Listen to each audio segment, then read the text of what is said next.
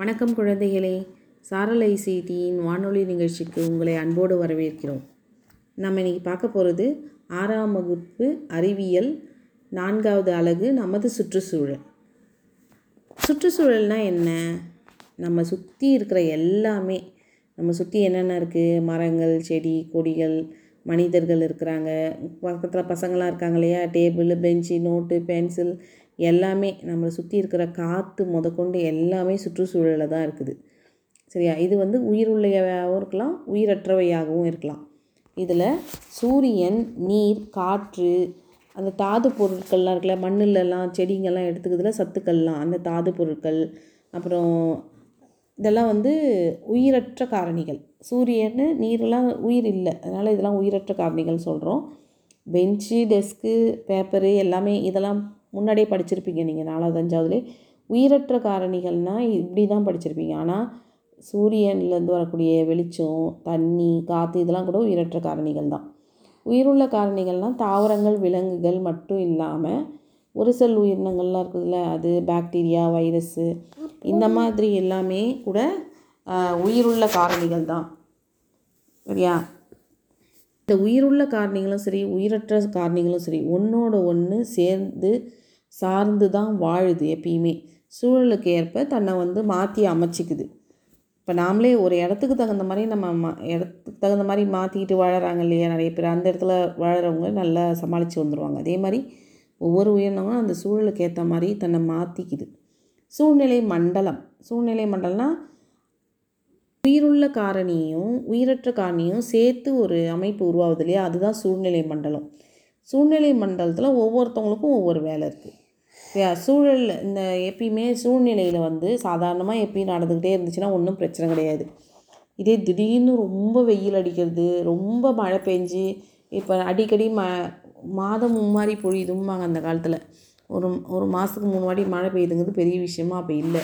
இப்போ மழை பெஞ்சிச்சுன்னா 1 வாரம் கண்டினியூஸாக மழையாக பெஞ்சிருது. அப்போ தண்ணியெல்லாம் என்ன ஆகுது, அப்படியே தேங்கி தேங்கி எங்கே பார்த்தாலும் நின்று மக்கள் வந்து தண்ணியில் அல்லல் படுறாங்க. அதெல்லாம் உங்களுக்கு தெரியும், நியூஸில் நிறைய பார்க்குறீங்க. அதே மாதிரி வெயில் காலம் வந்தாலும் தண்ணி இல்லாமல் கஷ்டப்படுறாங்க.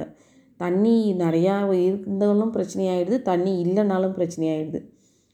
நிறைய பேர் வீடுகள்லாம் தண்ணி புகுந்து வெள்ளம் வருது, தண்ணி வேஸ்ட்டாக போய் கடலில் போய் கலக்குது. இந்த மாதிரி பிரச்சனைலாம் ஏற்படுது. சூழ்நிலை மண்டலம் வந்து இயற்கையாகவும் இருக்கலாம், செயற்கையாகவும் இருக்கலாம். இயற்கையிலையும் வந்து இயற்கை மண்டலத்துலேயும் வந்து நிலவாழ் சூழ்நிலை இருக்குது, நீர்வாழ் சூழ்நிலை இருக்குது. செயற்கை முறையிலையும் நிலவாழ் சூழ்நிலை, நீர்வாழ் சூழ்நிலை இருக்குது. இயற்கையாக இருக்கிறதுல வந்து நிலத்தில் இருக்கக்கூடியது வந்து காடு, இதெல்லாம் வந்து நிலவாழில் வரும். நீர்வாழில் வந்து என்னென்னா குளம், குட்டை, ஆறு, ஏரி, கடல் இதெல்லாம் வந்து இயற்கையாக இருக்கிறது. இதே செயற்கையில் நிலவாழ் மண்டலங்கிறது தோட்டம். நம்ம வீட்டில் சின்னதாக வச்சு தோட்டம் வச்சுருக்கோம் இல்லையா, அது வந்து செயற்கையாக நாம் அதுக்கு தகுந்த சத்துள்ள உரம்லாம் போடுவோம், தண்ணி அதுக்காக ஊற்றுவோம். இதெல்லாம் வந்து செயற்கையாக இருக்கிறது. அதே மாதிரி செயற்கையாக நீர்வாழ் மண்டலம் வந்து நம்ம மீன் வளர்க்குற தொட்டிலாம் வீட்டில் வச்சுருப்பாங்க இல்லையா, அதெல்லாம் வந்து செயற்கையாக இருக்கிறது. சூழ்நிலை மண்டலத்தில் இருக்கக்கூடிய பகுதிகள் என்னென்ன பார்த்திங்கன்னா, ஒன்று வந்து உயிருள்ள கூறுகள் என்னென்னா தாவரங்கள், விலங்குகள், மனிதர்கள் இதெல்லாம் உயிருள்ளவை.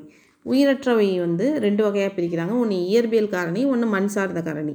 இயற்பியல் காரணியில் என்னென்ன வரும்னா வெளிச்சம், ஒளி, அதனால் வரக்கூடிய வெப்பம் இருக்கும், காற்று, காற்றுல இருக்கக்கூடிய ஈரப்பதம். இந்த பனியில் வெளியிலலாம் போயிட்டு வந்தீங்கன்னா தலை தொட்டு பார்த்தா சில்லுன்னு இருக்குள்ள ஈரத்தன்மை இருக்கும், அந்த காற்றின் ஈரப்பதம். அப்புறம் மண் சார்ந்த காரணிகள்னால் மண்ணில் இருக்கக்கூடிய தண்ணி, காற்று, அதில் இருக்கக்கூடிய சத்துக்கள்.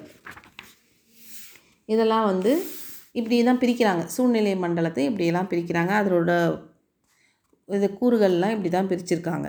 இல்லை இயற்கை சூழ்நிலை மண்டலம் மனிதனே சம்மந்தப்படாமல் தானாக உருவாகுது இல்லையா, அது வந்து இயற்கை சூழ்நிலை மண்டலம். இதை தான் இப்போ வந்து நிலவாழ், நீர்வாழ் 2ஆக பார்த்தோம். நீர்வாழ் சூழ்நிலையில் இருக்கிறது வந்து கடல், ஆறு, ஏரி, குளம், குட்டை எல்லாமே வந்து நீர்வாழ் சூழ்நிலை மண்டலம். நிலவாழ் சூழ்நிலை மண்டலத்தில் வந்து மலைகள், காடுகள், அப்புறம் பாலைவனம் இதெல்லாம் வந்து இயற்கையான நிலவாழ் சூழ்நிலை மண்டலத்தில் வந்துடும். செயற்கையாக இருக்கிறது வந்து நாமளாக வந்து இந்த டீ எஸ்டேட்டு, தோட்டம், வீட்டில் இருக்கக்கூடிய தோட்டம், தோப்பு, நிலம், வயல்வெளிகள் இதெல்லாம் வந்து நாமளாக உருவாக்குறது, செயற்கையாக உருவாக்குறது. அதே மாதிரி நீர்வாழ் காட்சியகம், அக்வேரியம், இதெல்லாம் வந்து மீன்லாம் வளர்ப்பாங்க அந்த தொட்டியில். அப்புறம் நிலவார் காட்சியகத்தில் வந்து எங்கள் இயற்கையாக சூழ்நிலை மண்டலத்தில் மாதிரியே செட் பண்ணியிருப்பாங்க. அந்த விலங்குகள் தாவரங்கள்லாம் வந்து சின்ன சின்னதாக இது வச்சுருப்பாங்க. ஆனால் அது வந்து நேச்சுரலாக இருக்காது, அது எல்லாமே வந்து செயற்கையாக தான் இருக்கும். அடுத்தது உணவு சங்கிலி, உணவு வலை.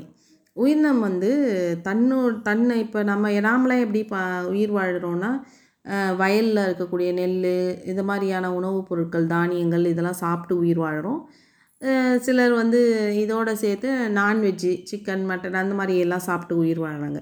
ஸோ நாம் ஏதாவது ஒரு உணவுப் பொருளை சாப்பிட்டு தான் உயிர் வாழ முடியுது எல்லா உயிரினங்களுமே. சில உயிரினங்கள் வந்து தனக்கு தேவையான உணவை தானே தயாரிச்சுக்குது. அது எது தெரியுங்களா? தாவரங்கள். தாவரங்கள் வந்து தன்னுடைய உணவை தானே தயாரிச்சுக்கும், யாரையும் எதிர்பார்க்காது. நாம் தான் சமைச்சு இல்லை வேறு எதிர்பார்த்து சாப்பிட்றது. ஆனால் அது தாவரங்கள் அப்படி கிடையாது.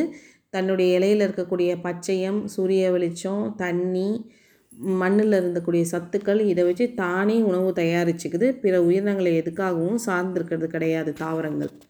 இது மாதிரி தன்னை தானே உணவு தயாரிக்கிறதால அது வந்து உற்பத்தியாளர்கள்னு சொல்கிறோம். உற்பத்தியாளர்கள் அப்படின்னு சொல்கிறாங்க இதை, தாவரங்களை.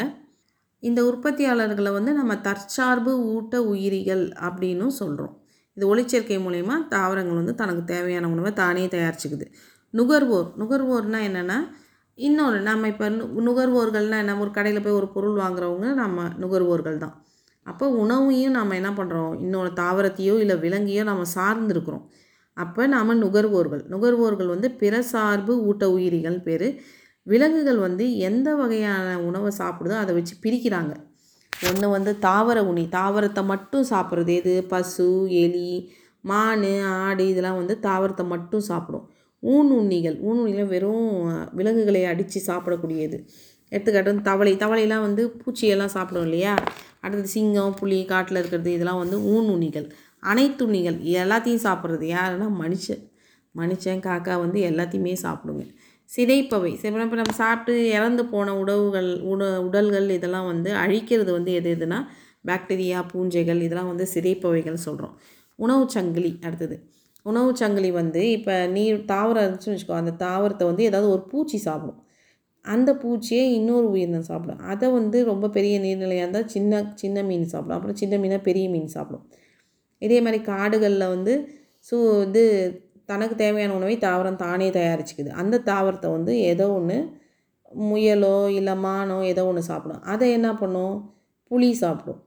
இந்த மாதிரி ஏதாவது ஒன்று உணவு சங்கிலி இருக்க தான் செய்யுது. ஒரு சூழ்நிலை மண்டலத்தில் வந்து உண்ணுதல், உணவுப்படுத்தல் வரிசை முறையை தான் நம்ம உணவு சங்கிலி அப்படின்னு சொல்லிட்டு சொல்கிறோம். இப்போ வந்து உணவூட்ட நிலைகளை பற்றி பார்க்கலாம். தாவரங்களை மட்டும் சாப்பிட்றது வந்து முதல் நிலை நுகர்வோன்னு சொல்கிறோம்.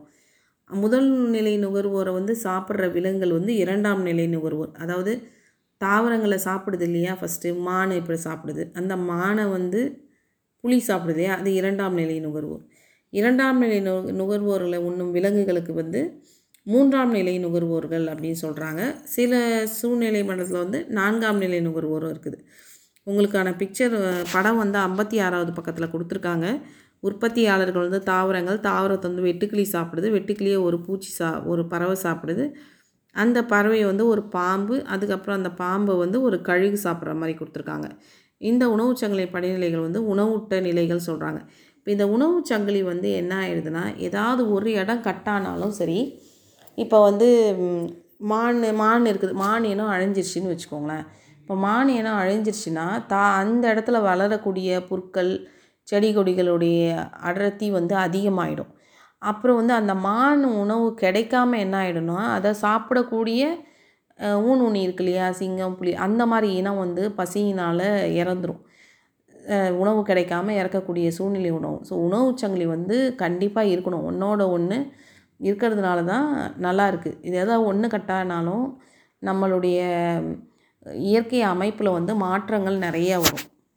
அடுத்தது உணவு வலை. சூழ்நிலை மண்டலத்தில் வந்து நுகர்வோர்கள், நம்மள மாதிரி இருக்கவங்களுக்கு பல வகையான உணவு கிடைக்குது. நாம் ஒரு சில நேரம் கீரை, தழை, அந்த மாதிரி சாப்பிட்டுக்கலாம், நான்வெஜ் சாப்பிட்டுக்கலாம், எது வேணால் சாப்பிட்டுக்கலாம் இல்லையா. ஒரே உயிரினத்தை வந்து நம்ம வந்து எதிர்பார்த்துட்டு இருக்கிறது கிடையாது. ஒரு சூழ்நிலை மண்டலத்தில் வந்து இருக்கிற எல்லா உணவுச்சங்களையும் சேர்த்தோம்னா ஒரு பெரிய வலை அமைப்பு உருவாகும். இதுக்கு பேர் தான் உணவு வலை அப்படின்னு சொல்கிறாங்க. உணவு வலைக்கான படம் வந்து 57ஆம் பக்கத்தில் கொடுத்துருக்காங்க.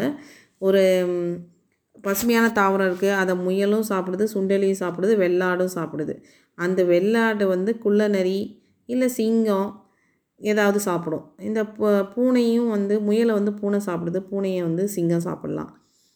அடுத்தது அந்த அந்த முயல் சுண்டெலியை வந்து பூனை சாப்பிடும், ஆந்தை சாப்பிடும், இல்லை பாம்பு சாப்பிடும், எலியை கடைசியாக பருந்து சாப்பிடும். ஸோ இந்த உணவு சங்கிலி எல்லாத்தையும் சேர்த்தோம்னா ஒரு உணவு வலை கிடைக்கும்.